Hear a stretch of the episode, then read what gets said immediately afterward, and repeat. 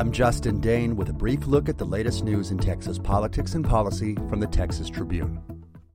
The Austin City Council and Travis County will team up on Tuesday to issue a stay-at-home order, the latest local crackdown to help mitigate the spread of the novel coronavirus. The order would likely represent one of the most stringent measures local officials have taken so far to address the colossal public health crisis. Governor Greg Abbott has resisted issuing a statewide order, but said he supported local jurisdictions issuing such orders if the circumstances warrant them. On Sunday evening, Dallas County became the first in Texas to order a shelter in place, ordering all residents to stay at home if they were not doing certain essential activities.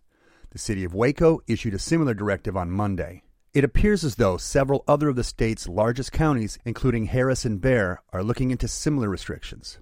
The new rules to be implemented in Austin and Travis County, and those already in place in Dallas and Waco, are not an anomaly globally either. Californians are operating under a similar crackdown, as is Italy, which is under lockdown as the death toll on Thursday surpassed that of China, where the virus originated. The state received thirty-six point nine million dollars from the Center for Disease Control and Prevention to combat COVID nineteen. Texas received one of the largest shares of C D C funding, trailing only California. The funds are an initial allotment and resulted from the first emergency coronavirus bill passed by Congress earlier this month. The money will be split between forty-three local health departments and the Texas Department of State Health and Human Services, so it can be distributed throughout the state. Abbott's office said funding will preserve critical health care, workforce, and infrastructure functions while minimizing social and economic impact of the pandemic in Texas. It will also increase Texas's testing and reporting capacity. Governor Abbott also requested a major disaster declaration from President Trump to deal with the coronavirus here in Texas. Citing the need to preserve health care capacity for COVID nineteen patients, Texas Attorney General Ken Paxton said Monday that abortions should not be performed unless the mother's life is in danger. The warning comes one day after Governor Greg Abbott ordered health care facilities and professionals to postpone all procedures that are deemed not medically necessary as the state gears up for an influx of patients with COVID nineteen.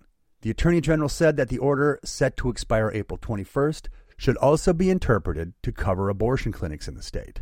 A statement from Paxton's office reads, "No one is exempt from the governor's executive order on medically necessary surgeries and procedures, including abortion providers. Those who violate the governor's order will be met with full force of the law. Providers can be fined one thousand dollars or face jail time of up to one hundred eighty days if found in violation." The Texas Tribune staff is closely tracking developments on the new coronavirus in Texas. Check for live updates at texas tribune dot org or follow us on Twitter. We are at Texas Tribune. I'm Justin Dane with the Texas Tribune. You've been briefed. Find research on rural Texas and learn about the work of the Texas Rural Funders Collaborative at e d t x dot org slash Texas Rural.